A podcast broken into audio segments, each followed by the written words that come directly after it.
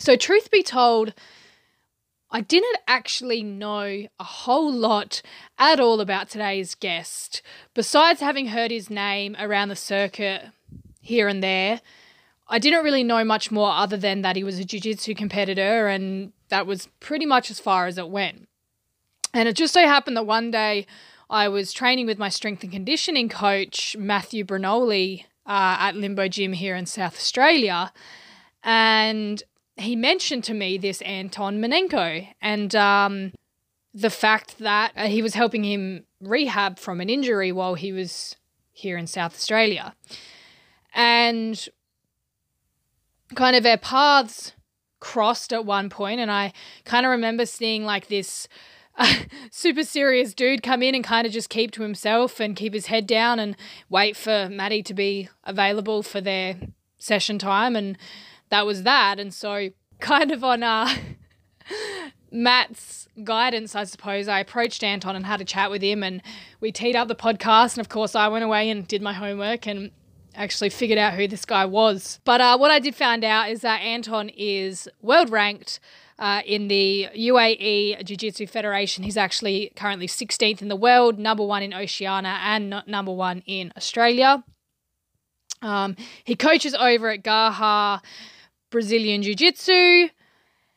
And uh, I got to say, like having spoken to Anton, uh, I'm a little bit disappointed in myself for not knowing more about this guy because what I can say is that listening to how he views Jiu Jitsu um, and how he goes about his tasks as an athlete and goes about managing and structuring his life both as an athlete and as an individual um, was really cool to hear and something that I deeply connect with. And so um, he's an individual whose career I would definitely make a real effort to follow.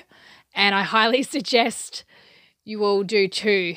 So, uh, one thing that really stood out to me about this interview was at, at one point, Anton uses the words total accountability and analysis. And I want you guys to really listen out for that um, because I think there's some serious gold in that itself. And that's a viewpoint and a perspective that I really push in my own world. Um, not necessarily in a sporting sense, but just in an overall sense. Um, I want to say a big thank you to Matthew Brunoli for uh, opening up Limbo Gym uh, here in Holden Hill, South Australia, to allow us to do this interview. I do apologise to the listeners. There's a little bit of background noise, but I like to think it keeps it real. I like to think that, uh, you know, this is a good insight into what the world of being an athlete is. You know, it's uh, it's not all gold medals and um, glory. It's a lot of grit and it's a lot of you know hard work and heavy lifting, um, pun intended. And uh, it's clear with Anton that, that that's very much his thing. You know, as I said, he was someone who stood out to me as he came in, you know, kind of with his head down and got it done. And um, having witnessed kind of the the final maybe 10 to 15 minutes of one of his personal training sessions with Matt, it's it's clear he's all work ethic. And so um, without further ado,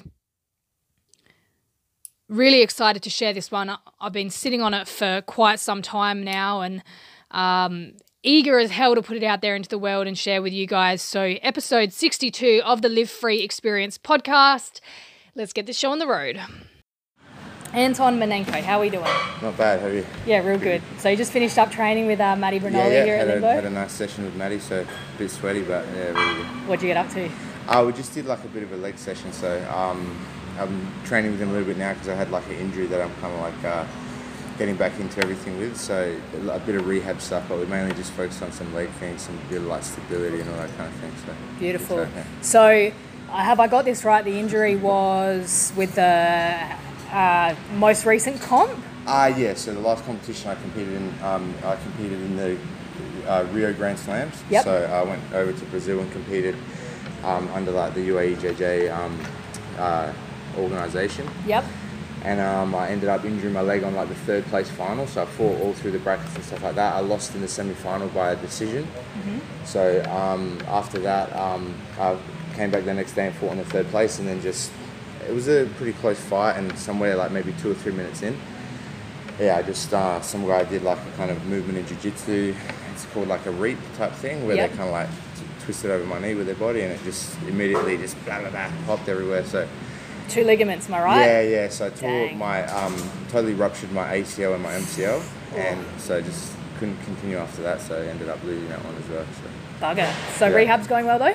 Yeah, yeah, everything's really good. So um, I, pr- I got it onto it like pretty quickly. So I talked to a lot of people, went to like a sports um, doctor that I, I use in Brisbane and stuff like that, and everyone's like, you know, I really wanted to avoid the surgery like most people do. You just you don't really want to get cut up all the time, but everyone I spoke to, everyone I looked, all the research and stuff I was looking at, there is some like new research that you talk to a few people about that you don't need to have like your ACL reconstructed, but everyone that I was kind of seeing, everyone's just kind of pushing that kind of um, thing to happen. So I ended up getting getting a surgery probably like three three weeks after the injury, so pretty quickly. Yep.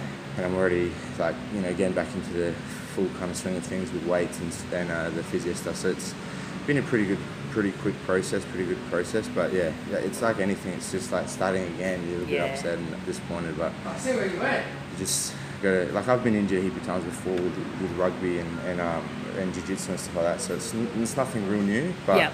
it's just another setback, and you start again, you go again, and you kind of re, re regroup, re um, recover, and start again, and just get back into it. So. That's it. Yeah, yeah. So no grappling at the moment? Uh, no, so I haven't I haven't done any grappling since I hurt my knee, which is Yep. probably about two, almost three months now. Yep. So, yeah, yeah. Yep. So I've just been, I've only recently started all the rehab stuff, so maybe about four weeks into like really, and it's getting better every week. So it's, it's pretty quick, but it still is a kind of slow process to getting back to um, live sparring things like that. So. Yep. So what has brought you to Adelaide then? Um, so uh, to get the surgery initially, but my family and every, everyone lives here, so I just came back for the Christmas period, and I had to have a surgery anyway, so I just stayed for a little bit longer, and Yeah, I'll be I'll be going back soon, in probably a couple like another three three weeks or something like that. Perfect. Hopefully, I can get back into some teaching and stuff like that. Beautiful. Yeah. So let's hit rewind all the way back. Yeah. What got you into jiu-jitsu? Um, I, I kind of got into jiu-jitsu as like a supplementary thing for my rugby stuff, and It's so common. Yeah, yeah, yeah. And um, I just my uncle used to watch a bit of like the Ultimate Fighter, and he used to do some kung fu stuff and like, uh, Wing Chun or something like that. And I don't know how it happened, but he started watching you know the UFC and the Ultimate Fighter, and he's like, oh, you should check this out. It's pretty cool. And I, I was probably about I don't know like 11, 12, 13 at the time. And I watched and I was like, oh, this is really cool. I thought it was cool. So. I don't know how it kind of just like um, you know came into existence, but we just ended up going to um, a jiu-jitsu academy out at Thebarton. It was a Brazilian top team at the time, so I started jiu-jitsu with a guy called Gustavo Toledo. I think he has a gym out up on the Sunshine Coast now. He moved while I was um, like maybe like a year or two years after I started. He ended up moving out of Adelaide and moving somewhere else, but. Yeah. Yeah, that, that's how I kind of started. So my uncle kind of was already doing some martial arts, so that was the kind of connection there. And then he just watched some, you know, Ultimate Fighter stuff and oh, jiu-jitsu, what's jiu-jitsu, and the whole history of like Royce Gracie and smashing everyone and all this kind of thing. So he's like, oh, you should go try that out.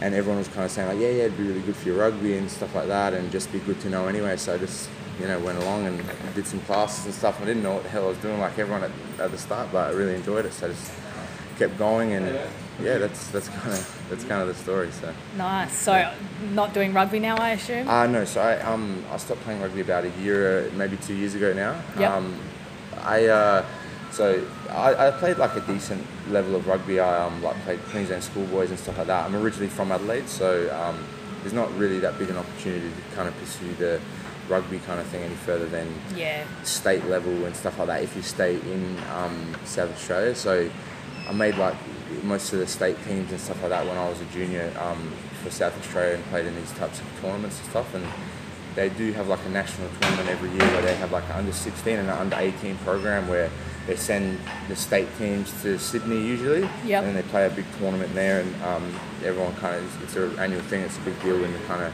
rugby union um, scene, and um, just from that compete, uh, you know, playing well and things like that, I got a scholarship to go to um, uh, Toowoomba Grammar, so I went and played a couple of years at like first 15 rugby at Toowoomba Grammar, which was for me it was a really big deal. That was um, really important for me. Like, oh, you know, I can play pretty good rugby. I went over there and playing against all the better guys, and um, after that, uh, like a lot of ups and downs in that kind of thing as well, injuries and whatever. So I've had a heap of injuries. It's not really anything too new to me. But Yeah. um, yeah, after that, I just you know I, I made Queensland schoolboys as under 18 and stuff like that. So I was like, wow, you know, I'm actually okay at rugby. I might kind of keep pursuing this kind of area of stuff. And after that, so after I finished um, year 12 at Toowoomba Grammar, I just um, moved to Brisbane. So one of one of the guys I was I went to boarding school, so I lived at the school for the two years while I was there, which was you know it was good and bad like anything. I thought it was really cool. It was really good for the rugby stuff though. They were super professional. That's like the the first time I've really been involved with like a professional kind of outfit for any type of sport. Yep. Like it's it's run like a you know they put a lot of money into their programs, all the all the um, uh, GPS schools in, in Brisbane and, and in New South Wales. So all of Queensland and New South Wales, they put a lot, a lot of effort and money into their programs for rugby, and it's pretty much run like a you know super rugby club. They have a full-time strength and conditioning coach. They got full-time coaches that aren't you know just some Joe Blow guy coming and teaching. They have guys dedicated to that kind of thing that are you know really up and coming coaches and things like that that you know have a lot to do with the sport and understand a lot. So. Um, that was a really really awesome experience, especially just like for, like how to how to like um, you know, like approach um, like every day and, and the week as a, as a like a proper athlete. Mm-hmm. So everything's super regimented. They have the whole layout for the week and all this stuff for you, and and I, I really really enjoyed that. So that kind of you know I just had to open my eyes to that whole kind of area of how how um, professional sport could look and all that type of thing. But um, yeah, after that, I ended up moving to Brisbane and I played like um, a, I think maybe a year or a year and a half at the University of Queensland. When I was a Colt, so I was about 18 or 19 still. I had a few pretty big injuries, so I missed most of that time there. I, I didn't really play too much um, like A grade level stuff um, because of all the injuries and everything like that. And then um, I had a I had an ankle operation, and then you know after coming back from that, I did a full preseason, everything again. Did a really really big um, preparation. And then I hurt my knee in like the I tore my MCL on my left knee, so you know had a huge year off because of an ankle injury. Then came back, did all the hard work, did everything again, and then blew my knee out on the other leg. So yeah, it, it, wasn't too fun. And then so after that, I kind of got a little bit frustrated and upset, and spoke to some other people and contacted a few people that I knew, and um, I ended up going to another club, and I went to South Brisbane. So um, ended up um, going and training there in the preseason, doing all this stuff, and yeah, like, like, any kind of up and coming um, young athlete, it's not always easy. Like you're trying to fit in work and also train full time most of the time and do all these things. So I was doing like a little bit of security and stuff on the weekends. You know, staying up super late, going to bed at five in the morning, getting up at you know eleven, and then going straight to go play rugby or whatever. And it wasn't really like the best um, kind of uh, uh, like organisation for myself and things like that. But you know, you just have to do what you can to if, to pursue what you want to do. And um, yeah, like I, I had a, I had a, a nice time there, and I played. Um, the first year I was there, I played like maybe half the season at reserve grade, and then I ended up playing um, like uh, A grade and Prem grade, like Prem grade for the rest of the season, and we uh, made you know made the final, won the um, you know won the premiership and all this stuff. So that was a really big deal. Mm-hmm. Um, you know, being involved in that, and especially for that club as well, was a really big deal. It's like the first time it happened in I don't know 30, 40 years or whatever it was, and really really big event. That was really awesome. Um, and then after that, there were like I had a few people talking to me about maybe playing NRC, which is a little, little bit like of a step above, and I never really got called up for that, so I kind of got a little bit disappointed. Um, I went back there the next year, same thing, played most of the season of um, grade, and I just kind of got a little, um, I, I, don't I don't know about frustrated, but it just kind of made it a little clear to me of how there's a lot more involved than just like performance and things like that in a lot of professional sports, and especially team sports where there's a lot of uh, you know, you know, behind in the background kind of things that go on and mm-hmm. management and all sorts of things like that. And if you're involved with certain people, you might get a little bit of a head start and stuff like that. And um, I think for me, the thing that made it difficult was um, in that kind of area, I wasn't always the most social guy. I just turn up and play, and that's always like kind of how I've carried myself with jiu-jitsu, with anything. Um, and uh, I was kind of new to the scene too. I didn't grow up in Brisbane. I wasn't, you know, I wasn't ingrained into the like um, the social kind of setting of all that type of thing, and I just got a little bit, um, I don't know, I felt a little disheartened about the sport a little bit and looked at it in a little bit of a different perspective. So I just decided I was already competing a lot with jiu-jitsu and I was getting a lot of like um, I was just getting really, a lot of positivity out of it. Like all the people were super helpful. They were helping me out. I started teaching classes and stuff as well, so I could get away from the security stuff. And yeah, I just decided, you know what, I'm not making any money or making any real money playing um, rugby, and, and so I'm gonna just you know put all my effort into something that's really giving back to me as well. So Beautiful. decided to you know just go you know pick the fork in the road and go more towards jiu-jitsu and uh, yeah it's, it's it's all been really really good for me since, Yeah. uh, um, like with that decision and stuff as well so Beautiful. just yeah like really chose something committed to it and you know just see it through and see what happens with that so Hell yeah. So you train both gi and no gi? Ah, yeah, yeah. So um, I've always trained both in, uh, both gi and no gi. I do probably train a little bit more uh, with the gi just because um, the clubs that I've operated in or trained in or took taught and stuff like that. That's always what they've done. But I love both. Like to me, it's um, I don't think there's that big a differentiation in, in this. Like eh, the stuff you can do in the gi. I know there's a, so many different grips and things and skills you can do there as well. But it's to me, it's the same kind of you're still doing the same art. You're still doing that form of your movement and defense and attack and submissions and all this type of stuff like that. So I, like, I really think both are important, but I don't think you need to, you know, take one away for the other. You're going to learn different skills from here that you might not learn in the other. And it's just like it's like when you play any sport, it's really good to do weights. It's, you know what I mean? It's just something that does help no matter what you're doing, gi or no gi, or if you're focusing on MMA and stuff as well. And you should focus more a little bit no gi, but the gi stuff's really helpful as well, and it helps you with certain skills that you won't get good at in the no gi. So Yeah. especially defending certain submissions and Yeah, things like that because they're a little tighter and it's a little harder to move and escaping certain positions on the bottom and stuff like that. So the movements aren't perfect, it becomes um, uh, a little harder for you to get by on just being athletic and stuff like that. Like you can rely on in the no gi because it's so slippery and wet and fast and all that type of thing. So it, there's good and bad in anything, and there's good. You're going to get really good things out of this and really good things out of that. And I think that's something that I try to kind of explain a lot when I do teach jiu-jitsu and take classes and stuff like that. Is a lot of people go, "Oh, all right, well, what's the best movement here, or what's the best option?" Is it's a little hard for sometimes for people to understand, but there is no best option. It's like you know this kind of movement or this approach is going to be really good for that, and it's going to be really bad if this happens. Yeah. And this approach is going to be really good here and not so good here. So everything has good and bad, and it's just when to pick and choose and how to apply things and stuff like that more than this is the best overall way to do things because it doesn't really exist. Yeah. Yeah.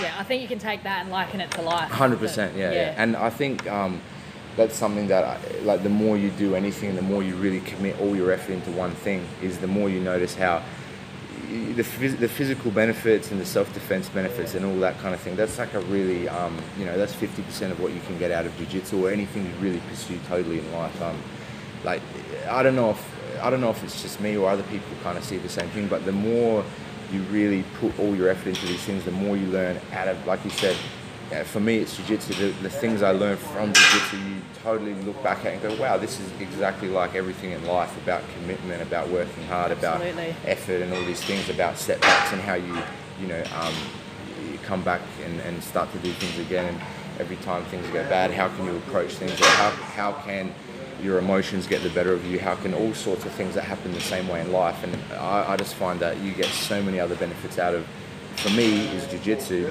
rather than just the physical benefit of, you know, getting fitter and getting good at, you know, doing some submissions and defending yourself and things like that. Yeah, definitely. So for me, it's it's like an everyday practice. Like most people use yoga and meditation, all these things like that. I, I get the same things out of jiu-jitsu as or those type of people get out of all those types of activities. So Yeah, definitely. uh, yeah, like I don't really have too much more to say about that part. It's just like you can get so so much more out of the things in your life than, than you can than people access. I think, and it's really kind of changed your perspective of how you can look at that, or listening to other people and being really open to accepting what else that stuff can give you and whatever um, ideas that can give you or beliefs and things like that. So Mm, absolutely. yeah, yeah. So, how long has your journey been from getting on the mats the first time through to your black belt now? Yeah, yeah, yeah. So um, I started probably, I'm not 100% sure. I reckon I was about 12 years old or maybe, um, no, I reckon I was about 14. So I was about 14. Um, I was already playing rugby and I think I took a little bit of time off when I was playing rugby there and I was still training, but I would only go to training like once a week and stuff like that rather than going all the time. So, and I started training jiu-jitsu, yeah, at about 14. I think it was about 14, 14 and a half. And I was already kind of like a big kid, so I was training in the adult class and stuff like that. Yep. I was probably like 80 kilos or so, so I was a pretty heavy, heavy boy at that at that point anyway. Um, I went at, uh, I think it was at Thebarton. Yeah, so I was up at Thebarton BTT with Gustavo Toledo, and uh, I just went there and started training with all the adults because my uncle came along for the first couple of weeks, and Yep. then he kind of had a few injuries and stuff like that and died off and didn't keep training. But I kept going. Now I went, I went until I turned 16. So I was a, I was a white belt. I think after six months I got like an orange belt. So you get like a kid's belt or something like that. Yeah. And, and um, but yeah, I got like an orange belt. I competed maybe once or twice uh, as a, as like a junior, and I won like the South Australian State Championship. I think two times or something like that as a kid. And then um, I turned 16 and I got my blue belt straight away. So I got my blue belt when I was 16, and then I sat on my blue belt for about I don't know maybe four or five years. I Yep. think because I stopped training. I went and moved to Brisbane. I was playing rugby. I focused mainly on rugby. I wasn't training too much jiu-jitsu. And then when I moved back to Brisbane, um, after I had my ankle injury, what I decided to do in kind of like the off-season period, like the rehab stuff, I was like, oh, I might take, I might take up jiu-jitsu again. So I started going to jiu-jitsu, and um, I don't know if it was just getting, you know, more athletic and stuff with all the rugby stuff, or even just, you know, thinking over it. But I even improved over that, you know, four or five year block. Like I was doing all these techniques, and I was like, wow, I didn't even you know, I could do this stuff, and it just kind of came naturally. And then I'd watch some videos on YouTube or whatever, and just slowly get better and better. Go to the classes, and um, you know, I started to go, you know, just like a couple of days in the morning, and then it ended up going. You know, I was going every day in the morning, like five or six days a week, and then, you know, I was doing that five or six days a week in the morning, and training five or six days a week at night, doing doing rugby, and then on the weekends I was doing like my security and stuff like that, and every every now here and now I'd help out um, somebody and do some labouring or something like that just to um, kind of like make ends meet and stuff like that. But so when I moved to Brisbane, so I trained for about a year and a half. I got my blue belt, and then I moved to Brisbane at about I was at 18, but maybe a year after, so about 19. So um, four or five years later. I came back and started training again um, in Brisbane with, with a gym called Garra Brazilian Jiu Jitsu, which is where I teach and instruct and stuff now. And um, the head instructor there is a guy called Eduardo Diaz. Um, and he, you know, I, I was kind of doing well, and everyone's like, oh wow, like this guy's pretty good. He, you know, he knows some stuff. You should really compete. And I was like, nah, man. You know, I'm playing rugby and I can't really afford it and all this type of thing like that. And um, you know, they kept pushing me to go and compete, go and compete, go and compete. And I trained for about a year or whatever. I ended up getting, um, uh, like I was just training. I don't think it was a year actually. It was probably like the last four months or whatever of the year. Like as I was coming back from this ankle surgery I had, and you know it was quite difficult to start off with because you know a little bit slow and stuff. But I was still doing really well, and you know things were just kind of happening, and you have some kind of um, I don't know what you call it, but there's some kind of just intrinsic understanding of how to move and put your body and put weight on someone and you know, oh, there's someone's arm and you catch their arm and all that type of thing. So it kind of came naturally at the beginning and even when I was, you know, 14, the same kind of thing. And so I just kept training there and I ended up getting my purple belt, um, I reckon six months after training there. So I got my purple belt in about six months and Yep. then they're like, man, you need to compete, you need to compete, you need to compete. And I was still playing rugby at the time and they're like, look, I'll pay for you to compete. So um, they kind of they signed me up. They paid for me to compete, and um, I went to. So the first tournament I did with them was the Queensland State Titles, and I just got my purple belt. I went there and I competed, and it was the day after a rugby game. I was super sore. Oh man, I can't be bothered, but I went there anyway. Um, they, you know, they drove me down. They were really looking after me and helping me out and all that type of thing. So I went down there, and I, I, I really did really well. So the first um, division, I think, was just the no-gi division, and I fought, um, uh, you know, a pretty good guy that competed a lot and did this stuff like that. And I beat him, and then I beat the second guy, so I won my division.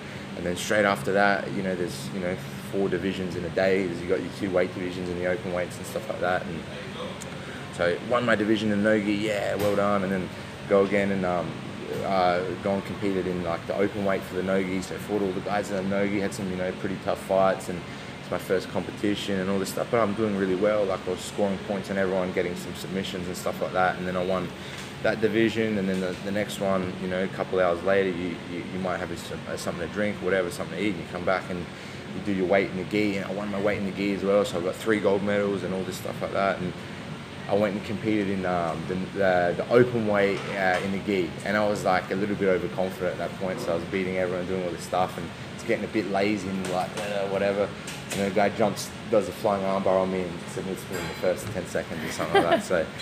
Um, and I'd already beaten the guy in, in uh, another in another division once or twice. So yeah, it's, it, I just found it super interesting, and, and you never stop kind of learning those kind of lessons. Like as you go and compete, you might get a little bit overconfident or a bit um, over emotional and all these things like that. But I just think it's funny, like looking back on all this stuff. Like even even now, so many years later, there's still certain things that happen in um, competitions or little like lapses in, in focus and stuff like that that you can attribute to the same thing as like being a little bit overconfident or being a bit tentative and worried or whatever. And it, like every every performance is something that you can't. Um, you, you can't look at yourself and go, you know, I've, I've got all this stuff. Like every action or every new performance you have, and the same with life. Like every decision you make, every action you take is, is that's what you are right now. That's what you are today. So if you choose to be this today, that's what you are. So you have to be really active in you know choosing the things that you want to be known as or, or thought of as um, every day. So yeah, it's the definitely. same thing with that kind of stuff with the competition stuff. So.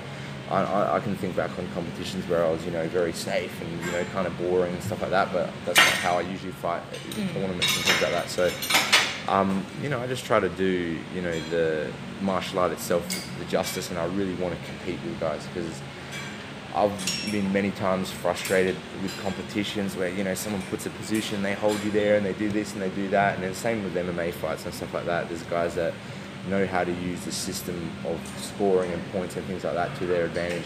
And there's nothing, I don't have anything against that. I just think it, um, for me personally, I feel like it's it kind of cheapens the art of the whole thing itself, and you're not really testing yourself against someone else. You're just kind of making sure you win. And as good as that is, and as important that is, as that is in terms of like funding and money and all these other exterior things, um, I think like I try to focus a little bit more on like rather than you know beating people and things like that. I'm really trying to improve myself every time I compete. And Yeah.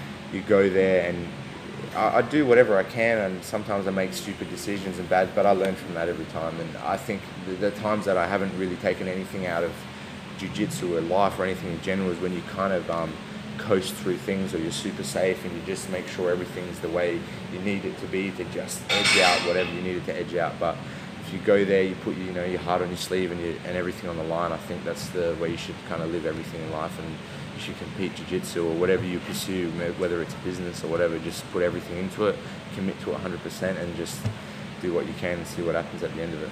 Absolutely. So I know that uh, jiu-jitsu is your only source of income. Yeah, yeah, Um, I, I would assume, just from my knowledge of kind of, uh, I guess, what you do get paid in martial arts, that Yeah, it's yeah. not a particularly high earning uh, job, so to speak. Yeah, yeah, yeah. Not not particularly so. eh, eh, um, especially like right at the start. So right at the start, it, definitely very difficult. Um, you're not teaching too much. You're teaching a, a little bit here and there. Um, you know, if if you are working or doing whatever, you know, that cuts into the training and stuff like that. Um, and I think a lot of people talk about the same thing. Is again, it's like you're gonna you're gonna get out what you put in. So it might take you know it might take ten years depending on how you know how well you're doing all sorts of different things. Um, but yeah, definitely at the beginning it was quite difficult, and I would you know I'd work and do security and do all sorts of little things. But it slowly starts to build like anything. It's just like any type of business. Um, so you invest all this effort and time into that, and, and eventually you're going to get um, payback out of it. And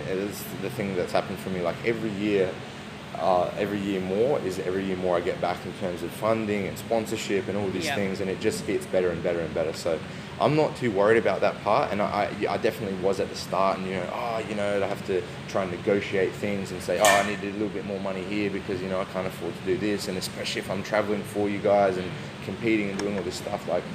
Um, I think you definitely have to have um, you know, the confidence and the charisma to kind of go like, you know, I'm doing all these things, you know, I, I think I should get something for that. And um, it's not about being greedy or anything like that, but like you, you kind of do have to stand up for yourself because if, if you don't, no one else will. So you do have to kind of look at, go, you know, can, is this, you know, um, you know, uh, plausible? Can I actually do this? And, you know, do I need to renegotiate? Or you can always um, like relook at things and re um, assess and uh, reorganize and stuff like that. But yeah, I, I think not just with um, you know martial arts or sports, which is you know commonly known like you know it's very difficult at the start. You're not going to have any money. It's difficult, but um, business itself, um, when you start off, you don't have the clients, you don't have all the things. It's difficult to start off with. So um, it's like anything.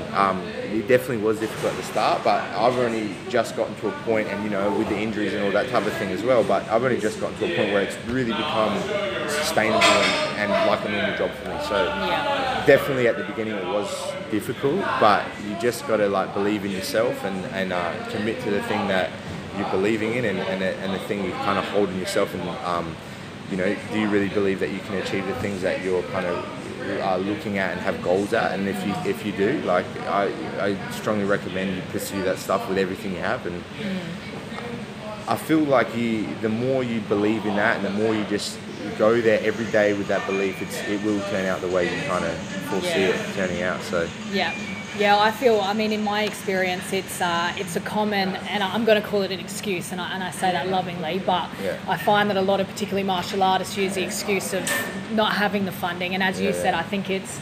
Um, standing up for yourself, owning your worth, Yeah, and, yeah, and yeah. just being relentless in making it happen if For it's sure, really what you for want for yourself. Definitely, absolutely. I think that's probably the perfect way to put it. Like, um, you definitely do have to stand up for yourself in any type of situation, and um, you know, money is a really, really sensitive issue for a lot of people, and that's really kind of where you can see. And I think it's not just money as well, but just situations that are stressful, uncomfortable for people. That's where you can really see what kind of people, um, you know, have the best intentions for you, and the ones that don't. And you're going to learn a lot through life about that type of stuff and, and in relationships and all sorts of things. But always when the pressure's on or the situation's difficult or there's things that you know you have to accommodate for other people and they have to accommodate for you, that's where you can really kind of see where the people that have like the best intention for you two people as a unit or a friendship or a partnership or a business thing or whatever and how well you can kind of meet in the middle rather than saying no you have to come over here and meet me all the time so I definitely think that's super important um, to do with uh, you know just you, you can't build anything business relationship friendship whatever if you- you're not working together with somebody else Absolutely. it's really hard to have anything um, grow with more than one person if you're always one-sided and you're always expecting things or if you're always you know trying to dictate and say this is how things have to be you, you kind of figure it out in the middle and it's not saying you accommodate totally and just allow people to take advantage of and things like that but you do have to have some type of uh, you know problem resolution and, and things like that to kind of move forward and make things better for both people and find a, find a nice situation for everyone. And I don't think it's really a compromise because I think a lot of people talk about that and say, you know, compromising is terrible and nobody ever wins and nobody gets what they want. And I don't really think it is compromising. I think it's just meeting in the middle where you both find things that are helpful for each other. And if you can't find that thing, then you probably shouldn't do it. Exactly. Yes. And um, or you, you're just being way too stubborn and you're not being you're not uh, looking at it in a way where you know you can get something out of it and so can they and you're both you know helping each other rather than trying to use each other for things. And I think that's a really confusing kind of part of life and you know people you know get told and, and hear all sorts of things and it's about you know um, you know you have to put yourself first and and the selfish things aren't really and I think selfish the word itself like being selfish is kind of looked at in a weird way and it's super negative and has like some bad connotations and stuff like that but I think there's really nice ways you can do that and, and you have to kind of look a little bit further than like what's happening right in front of you because you can be super selfish and always you know ask things for yourself but you're going to find that those kind of things don't really help you in the long run. They kind of might benefit you immediately but you know anything further than that doesn't really help too much but when you i think whether it's with sport and i've found this with jiu-jitsu the more you really give everything you have to that and whether it's money and helping people out or just giving all your time and effort and energy to things the more you receive back in, in, in, in abundance or you know whatever other word you want to use for that. So I, th- I feel like you know the more you really commit and dedicate yourself to things and it can be anything you choose in life but the more you really kind of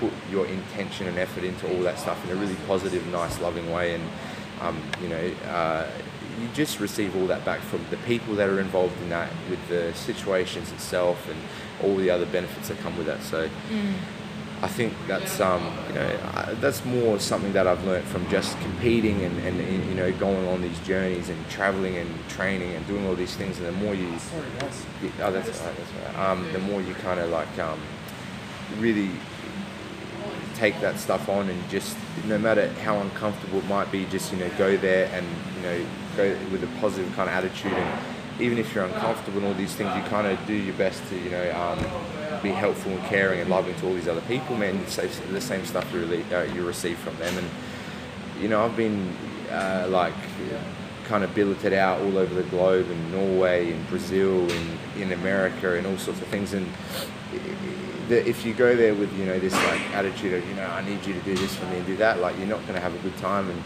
um, you know, I've definitely had those experiences and learnt from that type of thing. And, and then I've gone there and they, you know, the guys ask me to clean the gym or teach classes, do this. Yeah, no problem. Like, they're helping me out and I'm going to help them out and I'm going to try to return the favor because I've had so much generosity, um, you know, through this kind of like um, pathway and everyone's been so caring and loving and, and I, I find that, I don't know if it's just jiu-jitsu itself or um, just the people that are drawn to that kind of activity. Um, but you know, all the people that I've been involved with or met or you know befriended along the way have always just been you know the, the most beautiful, loving, caring, nice people. So they've always helped me, and, and I always try to help them in return. So mm. whatever they, they say, man, can you teach the class? You know, I'm a bit tired, whatever. You know, no problem, there. So yeah, absolutely. Super. I, I, I, just you know I always I look back on all that kind of stuff and just uh, just like I'm super grateful for everything that I've experienced and I've received back from like this sport and all the stuff that I'm going to receive in the future and all the things that I'm going to achieve in the future and all that type of thing. So, like, I, I don't really have too much. Um, when I first started, when it was rugby and when I first started, I was always in a rush to make all these things happen. I want to do all this stuff, and I think that kind of translated a lot into the stuff I was doing and competing and, and that kind of thing as well. So, I just, you know, I'm a little bit more relaxed. You mature as you go, and and uh, like I've had coaches and things like that, but a lot of the learning I've done has been a lot on my own, and um, yeah, like I improve a lot, you know, every every year, every day, every week, every month, and it's just total accountability and analysis of yourself, and you go, all right, well, I need to improve those areas and those areas, and you just keep going there, recalibrating, you know, reorganizing, doing it again, making it better, making it better, making it better, and you do the same kind of thing in life, and in, and then you know in business, and in the next thing, the next thing, the next thing, and it just translates to every other portion of your life. And absolutely, I, you know, I I absolutely 100% attribute all that kind of understanding and, and learning and all that from jiu-jitsu. So if I wasn't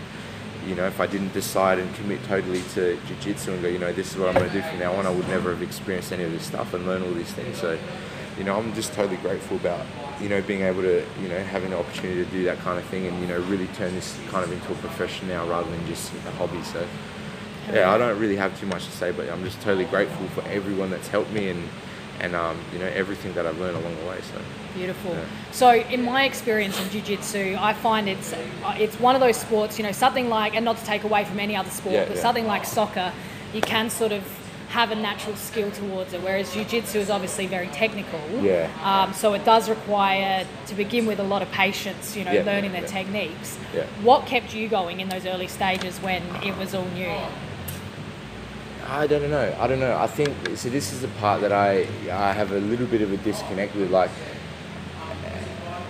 I never really struggled technically or in terms of understanding of the of like the and maybe I did at the time but maybe I just wasn't aware enough to you know even yeah. kind of yeah. focus on it and I think it's kind of something like that it's like there's some point in time along the way where it just kind of starts to make sense and you don't know when it is or where it is but you just kind of see things and I don't know if everyone experiences that and I don't know if some people are born with that or if um, you know it just takes a certain period of time and it might be different for everyone and you know, for me, it's hard to say because this is my experience, and I can't kind of comment on anyone else's. But yeah. um, I never really got super frustrated with the jiu-jitsu. I never really kind of stressed about it.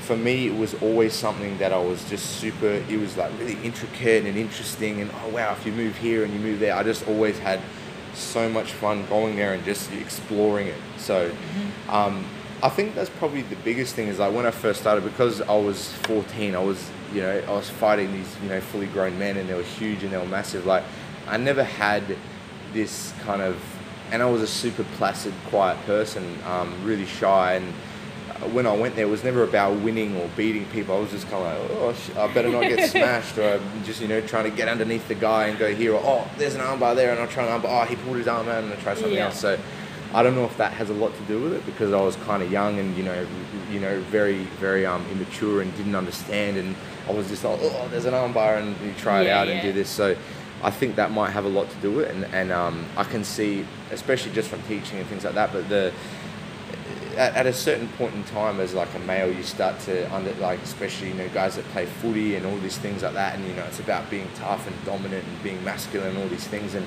I think that gets a lot in the way of like the learning mm. part of the yes, jiu-jitsu definitely. so I think the frustration more comes from your approach and your perspective on it rather than the actual techniques definitely. itself and when you focus on winning all the time, well, you know, I have to, you have to do well against people. You totally take the focus off of the learning, Yeah. and then um, you go there and you're just, you know, using strength and power and force and trying to force these positions and put an armbar on when it's not really there, and then you get super frustrated and upset, and it becomes like this downward spiral of, you know, I'm stuck in this. And a pattern of, um, you know, I need to beat the guy, and because I want to beat the guy, I'm going to use more strength, and I use more strength and intensity, and then I don't get the submission because it wasn't timed properly and it wasn't tight, or it was a bit rigid and it wasn't smooth and it didn't slap on nicely, or whatever. And then you get upset, and then you don't do that technique anymore because it doesn't work, and then it, you know it just goes on and on and on and on like that. Yeah. Whereas and, and it's really hard to get out of patterns like that because it's something that's kind of ingrained in your, you know, I don't know if it's your personality or your subconscious or your psyche or whatever kind of terms you want to use for it. Um, it's a really hard thing to navigate because you've got to kind of detach yourself from all that emotional stuff and go there and go, okay, what's actually happening? Let's Yeah, have a look. Why can't I do this armbar? And you go, oh, you know what it is? My knees aren't together and I'm not pulling my heels down or I'm not putting my hip into position properly and it's a little bit shallow and the guy's elbow's slipping out and we can go on just with the armbar, you know, such a basic movement with, mm. you know, 10,000 different little details of why it didn't work. So the more you can really, you know, have that self-analysis and accountability and get rid of that emotional kind of, um, I need to beat the guy and do this stuff, the more you're going to find that you're going to be successful in that area. And it, it, it's, it, it, it almost seems it almost seems like counterproductive. It's like, well, what? I'm trying so hard and I'm putting all this effort in. Yeah, I know, but because your focus is so much on the result, you don't even know how to get there anymore. Yeah. And um, you, you want to beat the guy, and you want to beat the guy, and you want to beat the guy, and then you go, you know, I do this kind of thing when I teach privates, and I say, well, how are you going to do that? Oh, I'm just going to get the back, and I'm going to choke him. Okay, but we're going to, you, you know, start on the back. So how are you going to get there? How are you going to do that? What grips are you going to use? And you have to try and make it really specific for them. And a lot of people go, oh shit, you know, I've got no idea now, and and then you have to kind of you know take 10 steps back and go Yeah. all right this is where we're going to start right, we're Yeah. going to start with what's the first thing you're going to do and how you're going to do your armbar where are you going to do it from you know well i get to close guard a lot? All right well let's focus on an armbar from the closed guard. And then you go you find the closed guard for them and you go all right what i want you to do and we'll go through an armbar now but what i want you to do right now when you go and train live is i want you to try and just stay in this position as long as you can without the person opening your legs and that's the first thing you need to get good at. And the problem with you know giving people these kind of um, uh, tasks and, and, and kind of goals and stuff. Is that it's kind of boring and, and you go oh but you know I want to do an armbar. And I know, I know you want to do an armbar but if you don't get this part right you can't ever do the armbar Yeah. because you're not even in the position to do one. So Yeah. like now we're getting a little bit more specific but it, it's no different than um, you know anything in life. And if you don't learn the basic kind of um, I don't know if there's rules or anything like that, but if you if you don't learn things along the way about you know um, like giving and receiving from people and, and, and, um, how to like kind of take your emotions out of things and stuff like that, it becomes really hard to even just learn itself. So, um, like I don't I don't think there is like wrong and right ways, but I think there are ways that work and, Mm. and like if Yes. you and and and there's so many different ways that they do work, but I feel like people use the same effort they have, and I can only relate it to jiu-jitsu, but they use all this effort, and you know they really are trying. They they're doing everything they can, but because they're doing it in a way that just doesn't give back that way, they just don't get the result they want. And um, you know, I've seen people do that in business that are close to me. I've seen people that do that in jiu-jitsu mainly because of, of what I do. But it's like, um, you know, they're trying to learn this thing, but they're they're trying to force learning it so hard that they just never never get the skill in the way they need it for it to be effective. And um, y- yeah, like we can talk about all these things about the armbar, but you've got to start with the foundation first, and then kind of build on it slowly, where you get to a point, and and you got to focus on it. You can't. There's no shortcuts. Like everybody thinks that there's a shortcut to learning whatever technique they want. They'll buy a DVD, they'll do this, they'll watch all these things, and all those things are really good supplementary things that will improve and give you better understanding and ideas. But now that you have all those ideas, mm. your job is to go there, spend thousands of hours doing it, and now you've got that skill. And you know, some people are intuitive or you know just have a natural knack for things and understand how their body moves and do all these things, and they get it a lot quicker. But if you don't have that thing in that area, and I'm sure you have it in some other area of life, and they won't have it in that area. Everyone has their strengths and weaknesses, like we know. But um, for jujitsu, like if you're not getting it straight away, that's totally fine. Doesn't mean give up on it and don't do things like that. But there are things that are going to be better for you, and you should maybe focus on them. And it doesn't mean that you know I'm kind of good at a kimura now, and you never look at a kimura anymore. You can always improve on things that even that you are good at. but what I would start was with very basic techniques, super basic, super super basic. I would focus more on um, kind of things that are transferable into both sports, Yep. like knee, uh, gi, no gi, all that type of thing, um, where, and MMA, whatever. Um, I think people get a little bit caught up because it's so accessible now. Um, jiu-jitsu, um, you know, with all FloGrappling and everything that's online and all the, um, you know, fight to win and all these other promotions that are making super fights and tournaments and all sorts of stuff. They're seeing the top, the best guys in the sport do all this crazy stuff, and they go, you know, I want to do that. So without learning any basics or without understanding anything of how jiu-jitsu works or just the basic movements of jiu-jitsu or how to move their hips and their body properly, they want to do this really, really intricate, quite difficult movement, and that's what they spend all their time on. And because they just can't even move their body in a way they need to to perform that movement, like they're just spending hours and hours and hours learning something that they can't really learn yet. And it will come at some point, and some people do have the ability to learn it quite quickly. But I think people just kind of like trying to skip steps and uh, and and uh, you know shortcut things, and it just doesn't work in the end. So I think something that you said there about um, people putting so much effort and the, the Yeah. wording you used was force Yeah, into yeah. learning. Fr- Yeah. From my experience, I found, you know, I mean, I'm still a flailing white belt, but um, you know, when I when I first got into jiu-jitsu, I was so focused and so determined to get it right that I was forcing it and I wasn't actually taking anything in. And it wasn't until I stepped back and went, okay, well, I'm just gonna have fun. Yeah, yeah, And yeah. now, you know, like I've improved so quickly because Yeah, yeah. now it's about just going in and just enjoying the hell out of it Yeah, yeah. and taking what I need and kind of using it to improve myself as a human being, not just as a jiu-jitsu practitioner. Yeah. Um, without that force, you know, it's it's a game changer. Mm-hmm. Yeah. yeah, I think it really kind of um, like when you can remove that kind of like frustration and and I don't know where it comes from for a lot of people. Like I don't know whether it is the you know competitiveness of wanting to beat other people or you know like any skill when you first start off new, you're a little bit embarrassed because you suck at it and. You know, if you go and cook a cake the first time, you don't want to do it in front of people. Or if you go and do Yeah. certain exercises in the gym or whatever, you don't want to do it in, in front of other people. You might do it like with baking or something. You might do a test one first Yeah, before yeah. you give it to anyone to taste or anything like that. I think that might come into a lot as well, and then it comes into the competitive stuff as well. But um, uh, like with the force stuff and, and, and the um, kind of like uh, the effort and all that type of thing, the thing, and I don't again I don't know where it comes from, but whatever like people have this kind of doubt or insecurity of, the more you can kind of, like you said, just change the perspective on how you look at um, this thing, and, and rather than looking at it as a competition, as a, and, a, and as a fight against somebody else, you look at it as a, as a game. You know, it's a game. yeah. We're going to play around, and you really fall in love with the game. And you're like, I'm going to trick this guy, and oh, he almost tricked me then, and I pulled my arm out. Oh wow, and, and now you're really enjoying it rather than it's stressful. And Yeah. because you can really see new people, even people that have been training for you know almost up to ten years, like. You can see the people that are having fun, and you can see the people that are there and they're in a fight. Like they're Yeah. there to um, they beat the person or they're stressful and they're rigid and they're stiff and they hit people with their arm and their elbow smacks them in the face and it's really rough and ugly and all this stuff. And then you see these really high level black belts or you know just people that are enjoying it. Doesn't even the kids you can see the difference as well. Um, like they're just really enjoying and they you know the guy, goes to the back almost does a choke he rolls out of it and, and it, it, looks beautiful. It's like an art form. Yeah. And um, you know they're exchanging positions and they're moving and sometimes they're doing it without too much intensity and sometimes they're doing it with a lot of intensity but you still see the same you know exchange of movements and positions and real techniques rather than this force and I'm going to pin your arm down and grab your throat and do this and do that and, and as much as that stuff can work against someone that's not very powerful or you overpower you're much more technical than and uh, that's probably the biggest thing that um, doesn't really deter people from it that much is when you do train with people that you can force things on, you start to go, this shit works, and then you keep doing it. And the problem with that is, is that when you go and do face somebody that's just so much better than you technically, and um, they don't exert all this force and energy for nothing, they're very efficient with what they do. You just can't do anything with them. So yeah.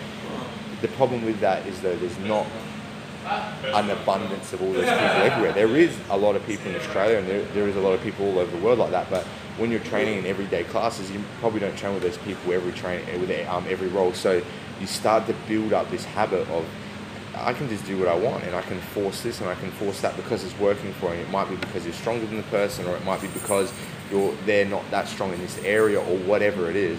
And then you get into this bad habit of you know I can just make this happen when I need to, and you know I need to gratify myself now. So I'm going to grab that guy's neck and squeeze it. I'm going to grab that guy's arm and squeeze as hard as I can. I get a tap and I feel great and I go home. And it's really up and down for all these people. And it, it, it, I think it does happen to a lot of people, and they might learn somewhere along the way, or they might not. But every day is such a roller coaster. There's not like this gradual gradient of improvement for the guys that make the fun part out of it. The people that have this stressful situations, like when they're submitted to people, they feel the best and they're you know a bit arrogant and they do all this stuff. And today they got submitted six times by this black belt, so they feel terrible. They don't come to training for two weeks, and then Yeah. they come back and you know they submit a wide belt six times, so they feel the best, and they're teaching them at the end of the class and doing all this stuff, and then you know they lose to a blue belt, they're a purple belt, and they got tapped. They did a loop choke on them. Oh my god, they don't come for a week again, and, or whatever. So Yeah. um, it, it, it's just so like attached to emotions that you're just not learning things and you could use every roll. It doesn't matter who it's with white belt blue belt black belt whatever you need to take things out of every roll. You need to take things out of every session. You need to take things out of every movement or you know specific train or the technique you learn in the class or whatever. So if you're not able to do those things i think the, the, biggest thing is you got to take the emotion out of it and the way you can do that to begin with is you got to reduce the intensity of your training. And i'm not saying that high intensity training is bad. I just think you have to really differentiate like i start, said at the start. Um, this is good for this and this is bad for that. And this is good for this and this is bad for that. So Yeah. high intensity training is pretty difficult to learn new skills and complete new skills on people mm. because you're moving really fast and you're exploding. And if you don't already have kind of like an auto, autonomous kind of understanding or movement of your body for that technique it's going to be really difficult mm. to apply unless you're training with someone much less technical than you. Yeah, yeah. all right but it is really good for you know preparing for competition building up you know a good fitness base and strength base and things like that and really refining the stuff you're already good at Whereas if you go with the other end of it, like drilling and things like that, that's really, really, really good for learning new skills. You know, um, uh, what do you call like, uh, like kind of like um, testing things out, Yeah, yeah. exploring, all that type of thing. I think I was trying to look for like I don't even know what I was trying to look for, but you know, testing things out and um, uh, testing and oh this doesn't work, that doesn't work. Um, oh, yeah, we're going to improve that, tweaking things, all that type of thing. So Yeah. Trial and the error. lower end, yeah, trial and error, um, that type of approach, and that's really good for learning. You know, that's the learning process. You know, maybe Yeah. drilling or or, or um, uh, what do you call like live sparring from specific situations, all that type of thing. And usually that's a little bit lower intensity, and then as you get better, you can start to increase the intensity and do all that stuff fast. But what normally happens again with the emotion and stuff, the first day you get there, you go as hard as you can, blah blah blah, you go crazy.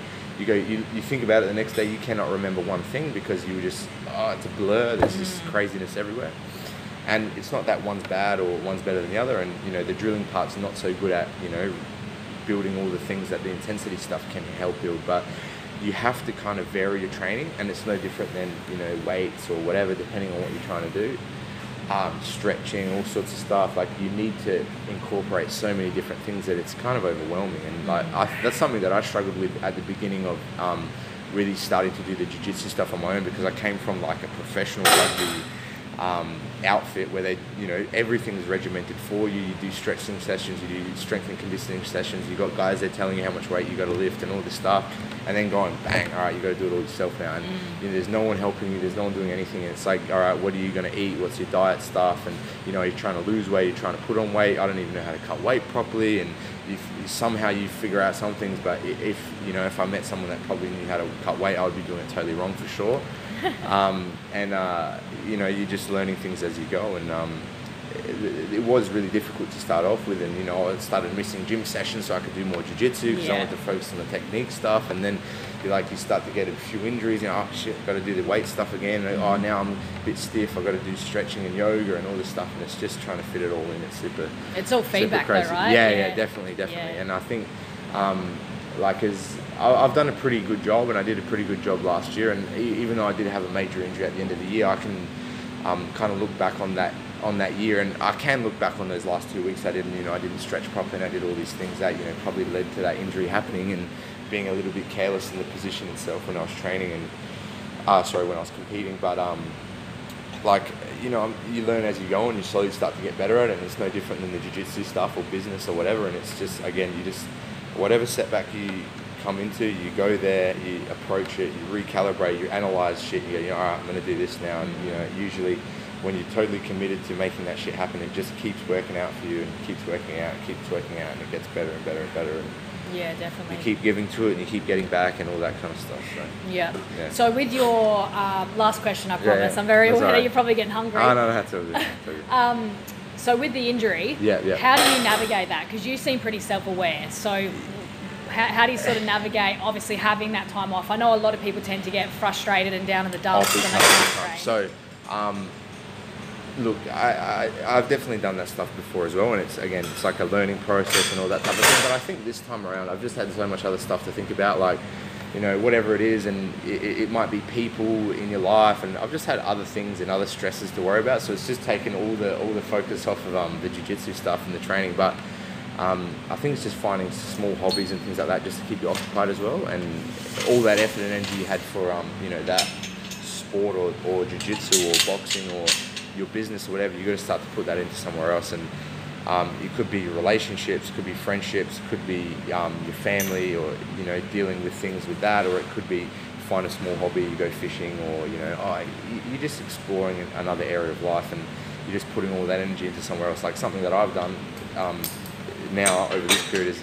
I started, you know, filming all my weight sessions, and I'm learning how to do some editing, and I'm Yeah, trying to edit some videos and things like that. And they're pretty terrible to start off with, but you know, it's like anything. You, you, you, you kind of learn as you go, and it's something to put your time into, and it takes a bit of time. So you know, I sit there and for a couple of hours, I edit all the weights videos and do this and that, and I think that's helped me a lot. Just you know, finding small things to put time into, but also having other stresses. And you know, I think I don't know if it's just um, how like I, it's happened um, uh, as a coincidence or that's what was meant for me or whatever. But you know, I've had other stresses and things like that that have just totally kept my mind off jiu-jitsu and training. And Yep. because normally um, I do exactly the thing like you know I get super anxious and itchy feet and I need to go there and I want to train I want to go to the gym and I do all this stuff but you know I have had my mind completely off jiu-jitsu Yeah. um, this whole time and you know it is starting to come back into it and I'm starting to watch a few videos and I'm you know like oh, oh wait this competition's on this date and maybe I can get to that one and I'm going to ask the physio and do this but um, I, yeah like you can't rush anything and, and um, I'm usually pretty good like I haven't really rushed any injuries coming back and stuff like that um, but I always kind of just stick to what they tell me. So you know, Yeah. all right, you got to spend six months doing this. You got to. You won't be able to do this properly until this, and I see the surgeon and do all that type of thing. But um, you can always come back. You know, I, I don't recommend coming back earlier. But if you you know if you're doing really well, if everything's feeling great, and and and not just feeling great, but you're physically able to do the things you were doing before, you know, maybe you can start to come back training a little bit earlier. But it's more. Um, you have to be like like Matt talks about it a lot, and and uh, the physio I go and see. He, like if you're able to achieve certain physical um, tests and beat those tests and things like that, like then all right, you're able to you're able to compete and you're able to do that. But um, I don't really uh, try to speed things up or anything. I um I try to do it properly and. Uh, I don't want to keep getting injured. I want to keep going through Yeah. the process. And like, I know it's a part of the sport, and I know there's um, I, I definitely might have overtrained and you know really ground my body down in the past, but um, I think it's just finding a balance, and that's the hardest thing in anything in life is just finding the balance. And it's like you know I'm putting so much effort into this, but then you neglect that, and, and it, it, it, that's definitely the hardest thing to kind of navigate. And it's again in any area and relationships or whatever, it's just um, somehow being aware enough to kind of go, oh wait, you know, I'm doing this, I'm doing that, and I think it's using other people helps you a lot. Like you get feedback just from being around other people, and they tell you like, well, man, you need to slow down, you need to do this, or you're in a relationship with someone, and you know you're being a bit this or that, or you're a bit stroppy, and they go, what the hell's going on? Why you stroppy, whatever, and you kind of just learn more about yourself and learn um, more about how to kind of do things better with a little bit of a different approach and stuff like that. So. Yeah, I like to think of injuries as a, like an opportunity to, Oh, to sure. build up weaknesses. You Oh, know, those sure, things for that, as you sure. said, may have been neglected. Yeah, for sure. And uh, For sure. yeah, And it could be physically in jiu-jitsu as well, you know, Yeah. like I've done that before. I've had an injury on my leg before where I continued to compete on it, which was probably a very bad idea. But while I was training with that injury, you go like, oh, you know, I can't do what I normally do, so I've got to focus on this area. Mm. And you know, you, you can take the good stuff out of any any situation, and it's just more your approach to it, and you can always do things better. And um, I think people, you know, they get stuck on talking about it but not actually doing it. So like, it's really easy to say, you know, I'm going to do this and I'm going to do that, and um, you know, I'm trying this and I'm trying that. But then you go, you know, are you? Like, what's happening here? And I can use jiu-jitsu examples for it because that's how I see it all the time. But you like, you go, oh, I'm getting really good at my half guard, and you go, okay, are you? Like, what sweep do you know? And then they go, oh, I don't know. Or, Yeah. the way they've been training the half guard hasn't really helped them. You know, you know, I'm getting better. You know, I'm not trying to use force and go, okay, so what have you learned? And then they go, uh, I'm not sure. And it, it, you get the feedback from people and you get it back from yourself. But I think at some point in time, we have to become like self-sufficient.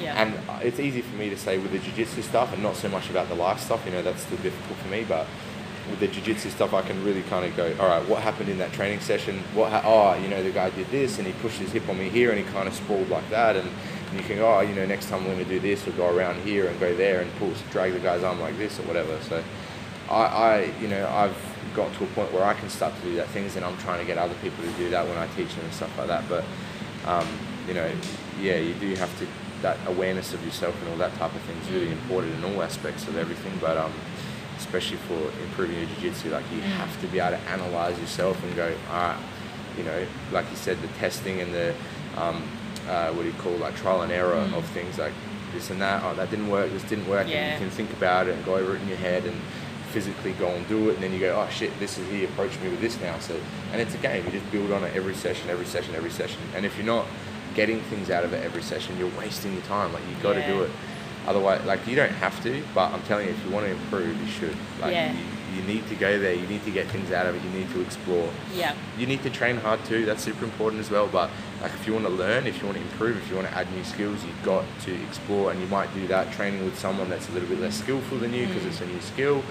Um, you might do that with you know people that aren't good in a certain area. So you know if you get them in that area, you can practice all these new skills. But if you go, you know, it happens a lot of the time. There's a guy that's been training for a year and he's got three stripes on his white belt. He goes with the instructor and he goes crazy and he tries to smash him and he just gets submitted ten times. And, you, and then you talk to the guy and he's like, "What did you learn from that?" And he's just like, "Nothing," Yeah. because you, you went there with a bad attitude and you want to, you know, prove something to someone that you, that you can't really do those things to yet. And I don't think trying to prove things to people is a really good way to approach anything anyway. But um, you know, just use it and go. You know what? All right, what my goal is is I just don't want to get swept, or you know, make something achievable for yourself where. You know, and you are going to get swept, and then the next time you train with him, you go, I know that he does this sweep, so when he does that, I'm going to do this differently, and then you're going to see how that builds, and it builds, and it builds, and it builds, and it's the same as anything else. Like, just it's a process, and it takes time, but the more you keep doing that and keep looking to add more things and add something else and improve this and improve that and tweak this and tweak that, it gets better and better and better and better. Definitely.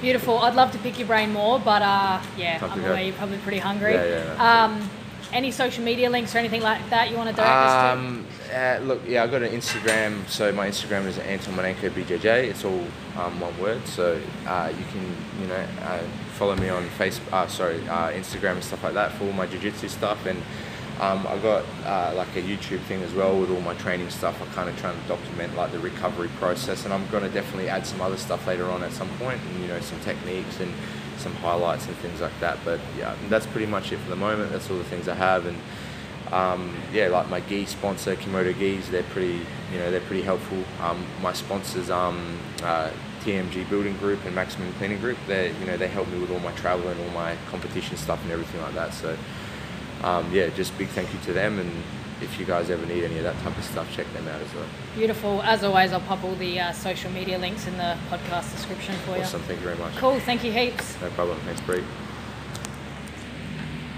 And as always, the standard invitation, the standard procedure. If you want to know a little bit more about my work with the Live Free movement, my coaching programs, my consulting programs for athletes and entertainers, you can find everything you need at Instagram.com forward slash the Live Free Movement, and of course over at Facebook at facebook.com forward slash the Live Free Movement. If you want to follow my personal journey, you can find me on both Instagram and Facebook at Briana Bowley. So that's B R I A N A Bowley, B O W L E Y. And until next time, what else is possible?